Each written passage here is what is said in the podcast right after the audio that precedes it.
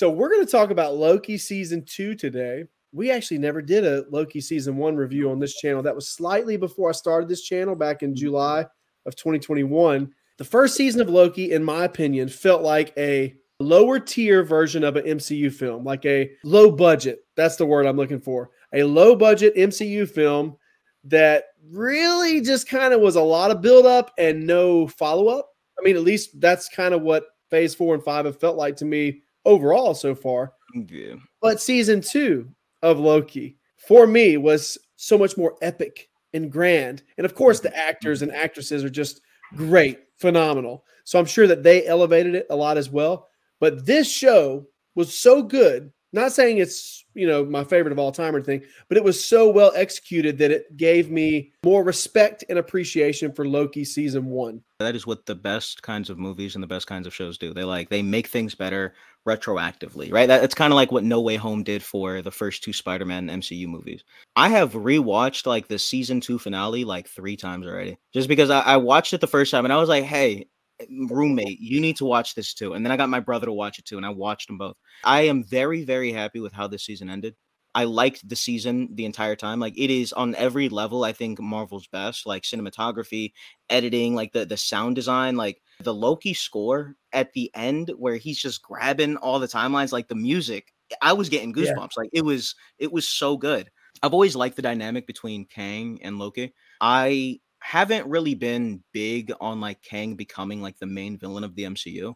I get real like into the thematics of it all. The way that I see Kang is essentially like a man who made himself into a god through control and order and and like dominion you know like becoming this like despot and loki is literally the antithesis to that in every way. He is a god of chaos and and mischief. He wants nothing more than to be a, a person and and a part of a group. He wants nothing more than community whereas kang wants nothing more than to control from from above. Like they are polar opposites. And i put out like a theory video like the week before season 2 ended and I was like spot on with everything. Well, I, I, was a little wrong actually. I predicted that Loki would become like the main character of the MCU, and that the multiverse saga would essentially end with how Loki season two ended. I, I, thought that he would become like the god of stories. I thought that he would essentially rule as like the guardian of these timelines, as opposed to like the authoritarian despot of the timelines.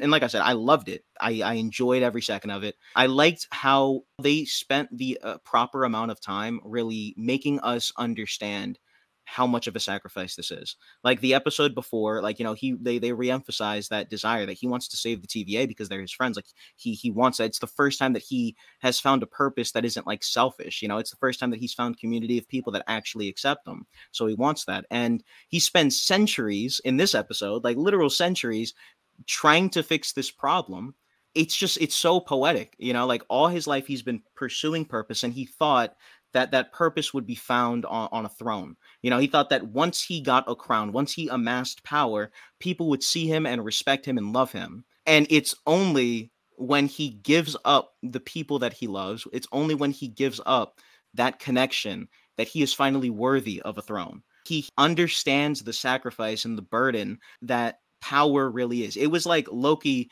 essentially learned with great power comes great responsibility you know and and he gave himself up. Loki is essentially in hell now. The worst thing for him is isolation and that is something that he took up upon himself to protect the people that he cares about. It's just it is i think the best character arc in all of the mcu um i would agree.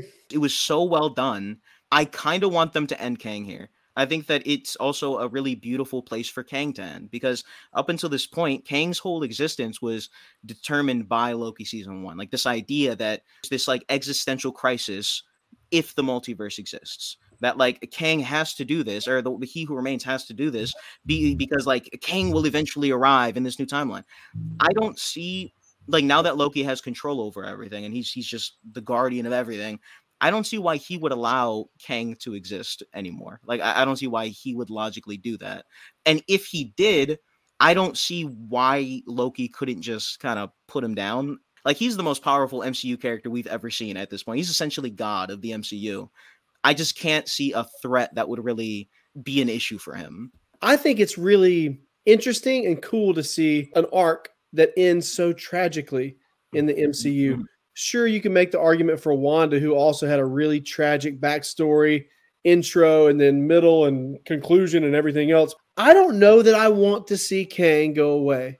And I mm-hmm. never thought I would say that. I'll say this whenever Jonathan Majors first hit the scene as Kang, I've seen him in other roles where he was really impressive, but I just haven't had my socks knocked off by his acting chops as of yet as Kang. It always felt a little silly and goofy to me, everything that he does in his presentation.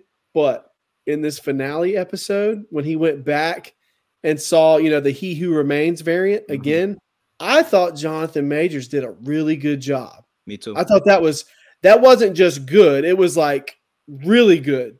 So mm-hmm. it was the first time that I kind of got really excited about seeing more of Kang because in Ant Man, sure, it was he he had a decent performance in that movie, but still, it wasn't like good to me. And it also didn't help that he got his butt kicked by Ant Man and the Wasp. And, mm. and, then what we saw with the first He Who Remains in season one, I just wasn't very impressed. But now, like I said, I'm I'm very intrigued and I want to see more. I know a lot of people are leaning Doctor Doom. What do you think, Josh? I really enjoyed it. I love the whole time travel. I love this whole back and forth and trying to figure out what to do. And then this inner turmoil dealing with him coming out of being evil and wanting to have friends, wanting to have people that he can connect with. And then he starts to get that.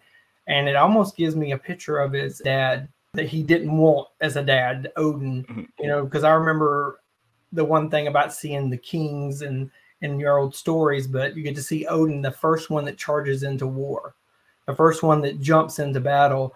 And for Loki, his was all about I'm going to make apparitions of myself to kind of protect myself because he didn't want to be that. And so, him getting to that, as you said, throne in the end by giving up himself honestly showed a little bit of that Odin, you know, the father mm-hmm. thing about being able to, hey, I've got to give my life, I've got to put myself forward and jump into battle and jump in there to be able to have people see, you know, that I do care, that I am, like you said, he's growing. He's actually mm-hmm. got people he cares about, and then he wants to protect and he wants to do what is good. So he came out on Jimmy Kimmel, I think it was, and essentially he he alluded to the fact that he's done with Loki. Like he said, it was like you know, a beautiful 14 years, like into the story type stuff.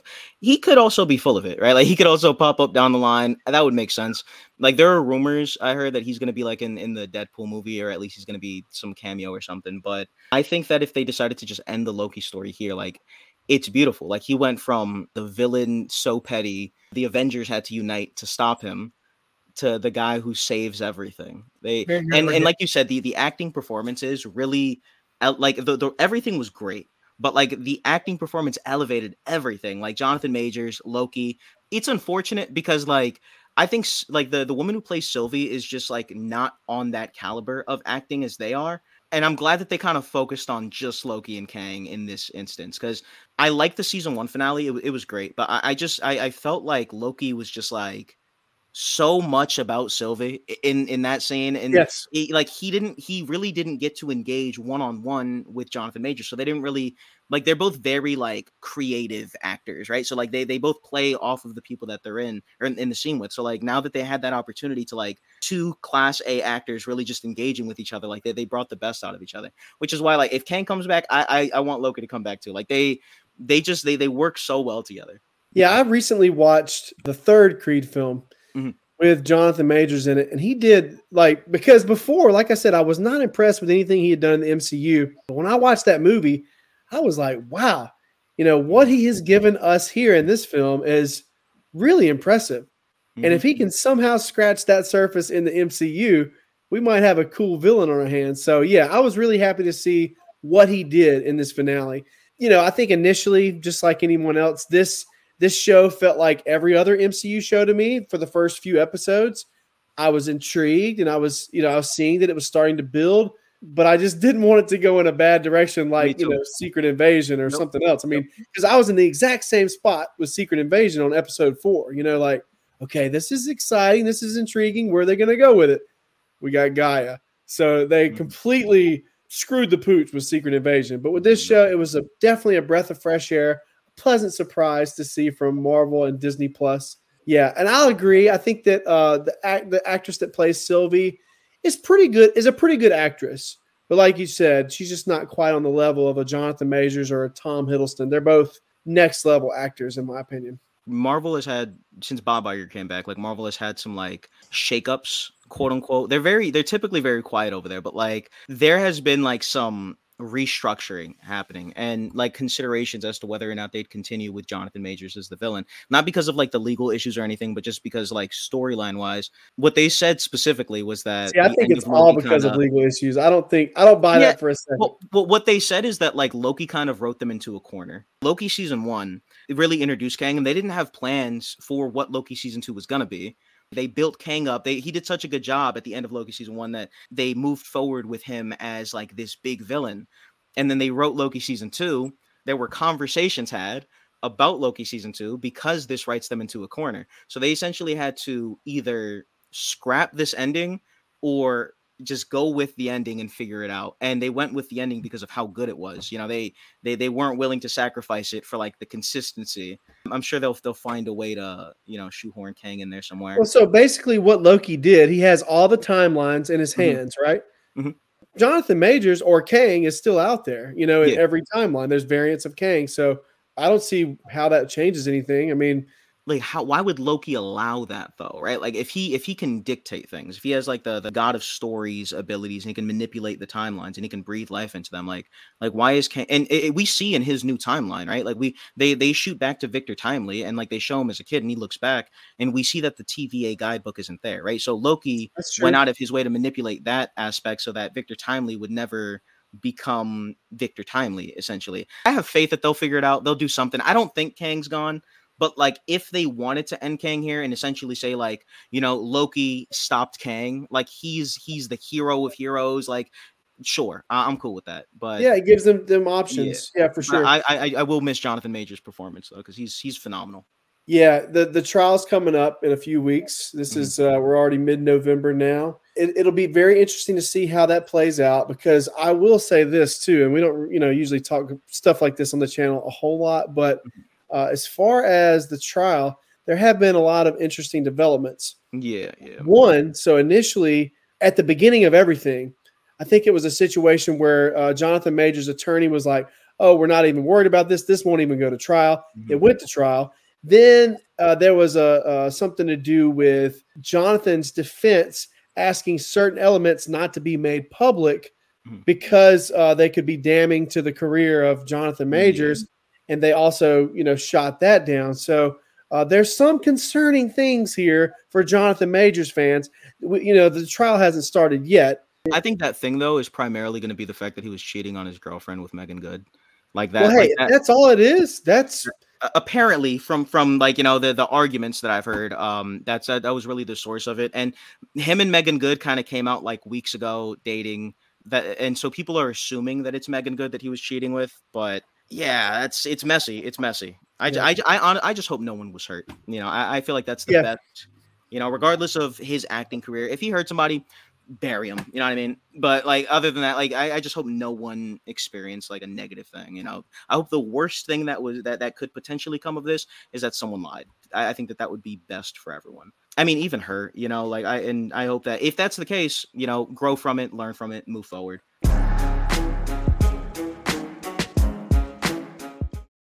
See the X-Men universe and we see this new beast and he walks away he says oh she's awake I'm going to go get Charles so like the implication is not only is this the X-Men universe but this is the already established for like the last 20 years X-Men mansion. We're going to skip the build up, we're going to skip the origin stories and get straight to the iconic scenes. And the suit that she was wearing, Monica Rambeau's mom, it was the most comic accurate suit I've ever seen. Like it was very 90s X-Men, like with like with the bands around like the thigh and like it was like so 90s X-Men. I hope that that is essentially telling us that they're going to like they're gonna go real heavy into like you know the the the comic adaptation aspect of it when it comes to secret wars and this is just like a hope this is just like fan fiction level hope i hope that secret wars is essentially a civil war between the universe monica rambeau is in and the mcu I think that like that would be a very, very, very interesting story because what we saw at the end of Ms. Marvel was that incursion. And with Loki now, and I, like, you know, with Loki now in control of everything, I think that they're going to restructure or we're, we're going to get a new explanation in a, in a movie or a series of the way that this new universe works. Like, up until this point, there, there were just timelines. It was like there, there was the base universe and then timelines that sprang off of them. So all of these timelines, as we see in Loki, they're like very similar to the main timelines, right? Like it, it's because it's it's all coming from that one. But when Loki, you know, he creates this new timeline, they're not branching off of each other. They're independent, like they're they're independently existing. Towards the end of the Loki episode, before Mobius retires, he says something like, uh, "Oh, they just had like a disturbance with uh, a Kang variant in the six one six, and you know, it was a pocket dimension." So it was, it was essentially referencing the events of Ant Man. So, so they establish in the show that everything that's taken place, um, starting with Phase Four, um, moving forward, has been in this new Loki universe. In Doctor Strange, when he travels through the multiverse, he isn't going going to like alternate timelines. He's going to completely different realities. Like he goes to one where like people are made of polka dots and like like he goes to one where like everything's made of like like everything is like 2d it's it's like genuinely honest to god multiverse. That's going to be an, a distinction that's made with like i said with this no new loki universe. Like the difference between like a separate timeline set in the same universe and a different universe entirely. That's what we saw at the end of Ms. Marvel when they cracked the the universe open and there was just another universe there. Like we had never seen that kind of thing happen before. I think that Secret Wars is is going to be a battle between dimensions, and um, I don't think that they're going to go with like the multiversal multiversal incursion story where like everything's crashing into each other. But I think that because of the end of Ms. Marvel, like now this X Men universe and the MCU, they're like linked and I think that that's going to lead to them kind of crashing into each other. And I think that'd be the coolest con. I think that everyone would go watch that movie. That movie would make like three billion dollars. Like X Men oh, yeah. versus Avengers, like that, that. That that'd be awesome. And that's definitely a possibility. I mean, I know that this is in my own brain, but in my mind, I just have to like. I just think. I just feel like I know. that we're going to see almost every iteration of every character that we've ever seen in a Marvel movie ever. Uh, and I might be wrong about this, but I just got to think that we're going to see Hugh Jackman and Tobey. Mm-hmm. I, I feel like we that we're probably quite likely going to see some, if not all, of the older Fantastic Four actors and actresses returning. Mm-hmm. Might see Jessica Alba in there. I, I feel like all of that is is definitely a possibility, but I just feel like it's almost guaranteed that we will see the return of Robert Downey Jr., the return of Chris Evans, as well as the return, which it will be a return at this point, of Tobey Maguire and Hugh Jackman. I feel like that's going to be kind of like their last hurrah. Mm-hmm. And they will be bringing back, like this rumor that's came out from the Variety article that they were discussing bringing back the OG Avengers. Well, mm-hmm. of course, they're going to come back in Secret Wars. I just feel like everyone's coming back in that movie. Once again, I could be wrong, but that is just a firm feeling that I have. I feel like and, it's almost impossible like, to happen. Honestly, like the idea of them coming back, like I would be against that, right? Or I would have been for years. Uh, like for in, in, I don't know if you guys watch like the CW shows, the Arrowverse. There was like a Crisis on Infinite Earths, and like they announced that there were going to be like all these new, like all these characters coming back.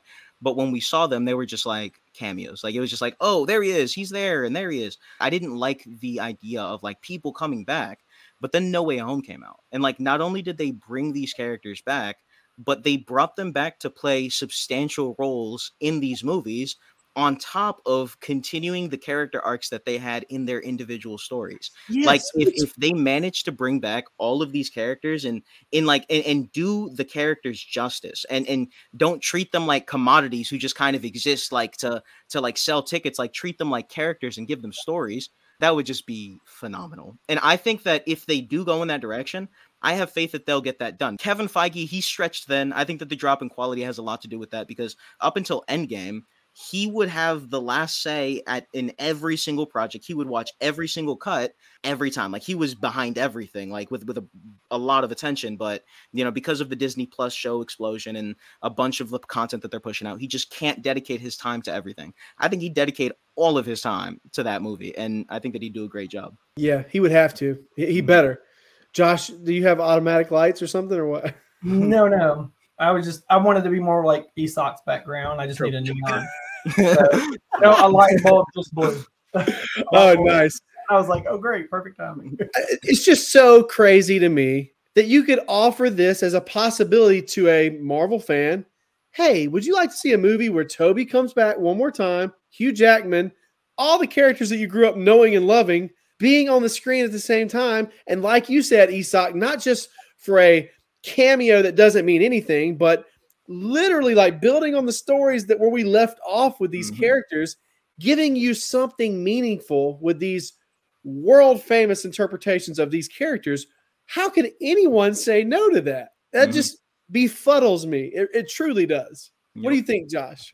Well, I've already expressed, I think, my interest just to, um, from doing Secret Wars, like from that's kind of where I started when I was a kid, you know, in Secret Wars. And so, yeah, bringing back, I, I thought it was so exciting getting to see all those characters come together. What a puzzled together Earth, you know, not Earth, but a puzzled together planet for them to all fight. And you got to mm-hmm. see all these different characters from all these different, you know, X Men, and you got to see Captain America and you know Hulk, all these different characters, and then some of these other guys, you know, like the Wrecking Crew, these guys that you would think a little bit more back. That would be kind of cool to see. Just some of those older characters that I wouldn't expect to quite mm-hmm. see. But yeah, so I would love to see that. Just like I said, because that's one of the first ones I grew up on and where I honestly started a little, you know, was in the Secret War, the old Secret War. So yeah, I would be excited to see that. I'd be one of those that would be like, yes, count me in. I'm going to watch.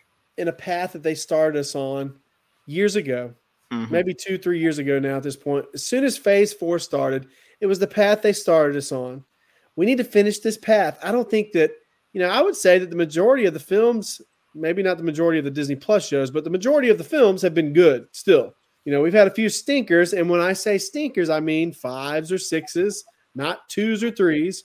Yeah, oh, I mean, I, I, kind of hated Ant Man. I I hated that movie. Honestly, I I like there was something about that movie that just like broke me and broke my soul. It's just like something in my brain with that movie because like I hate that movie more than I've ever hated any movie.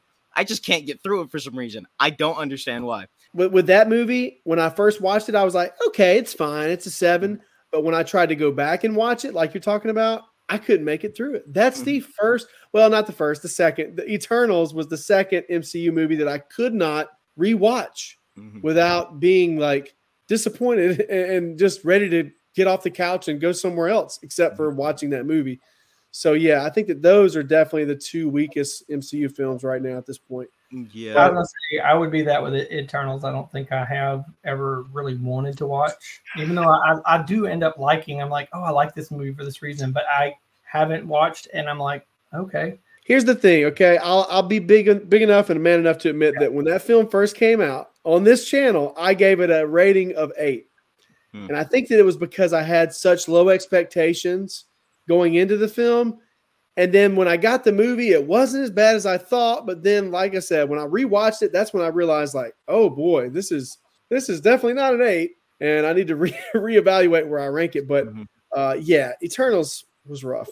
I was gonna say Ant Man though. I was probably a little different. I think probably I've got this like little childlike bright colors, so I think that kind of drew my attention as far as just all the weird and bright things I have a question though. We, we were talking about Secret Wars. Uh, I want an entirely new X Men cast except for James McAvoy and like Michael Fassbender. Be, just because I like those two characters and those two actors and the way that they portrayed them, I want something entirely new. And and because they're young, and it's because if, if we're gonna do X Men, I want the same X Men team for like 10, 15 years, right? Like I I yeah. I love Hugh Jackman, I love like the, the old cast, but like they're just they're not gonna stick around for long. Either introduce completely new X Men or and I, am thinking that they might after um the multi the multiversal saga if they're going to like do like a soft reboot of the MCU or like if they're gonna like after Secret Wars like they're they're gonna like take like some bits and pieces from like the incursions or I'm sorry the incursion storyline Jonathan Hickman's Secret Wars in 2015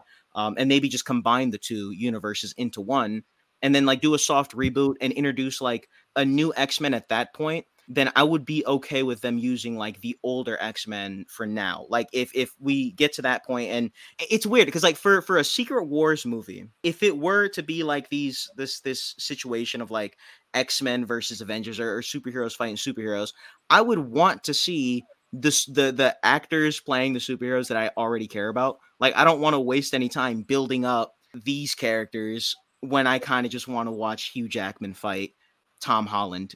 I just I kind of just want to watch that Spider-Man fight this Wolverine and Tobey Maguire kind of come through. Like if they do like that kind of movie and then just reboot everything after and kind of make that movie like a celebration of everything that Marvel's done up until this point, that would be great. But like if they're not going to reboot after the fact, I I, I just want them to I want them to introduce completely new X Men, keep them relatively young. You know, I'm I'm partially against the McAvoy and the uh, Fassbender idea. But like you said, as long as they reboot everything, and if they bring mm-hmm. those guys in just for a bit, then yeah, I'm all all on board for that. Mm-hmm. The same reason I'm all on board for Hugh Jackman because some people are like, no, I don't want to see the Fox X Men ever again. But a lot of those characters are beloved. Even uh, James Marsden, a lot of mm-hmm. people like him as Cyclops, you know, just because that was their Cyclops growing up. I personally don't, but you know, it's they disrespected it's him. That's why nostalgia. They disrespected him. It, it- like they the, the way that they portray Cyclops in the movies, like people do not understand that Cyclops is like Batman with lasers. Like he is he is a, a very cool character, and then we're talking about just OG Cyclops, not even like political radicalist Cyclops of like the modern day who got like a lot more interesting. But they just made him Jean Grey's boyfriend. Yep. That's it. That, that was his whole character, just Jean Grey's boyfriend, and that that sucked. We're gonna Yeah. get proper versions of these characters, and I love Wolverine, but you Mhm. got to make Cyclops, like you said, the Yep. leader and stand out, and you know, then bring in the wild card Wolverine. Maybe even wait till part two. You know, that Mhm. might drive fans crazy, but Yeah, like like an end credit scene, uh, like yeah, yeah. The end credit scene introduced the Wolverine. Gambit.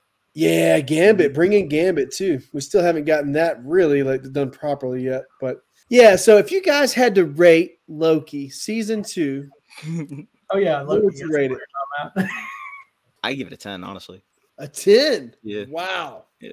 I think it's the best Marvel show, and it's the best MCU anything since Endgame. I would definitely have to go high, like nine or ten as well. Just, I mean, I love the cinematography. I love the. It may be silly, but the colors, the Mhm. just the retro. I loved all that.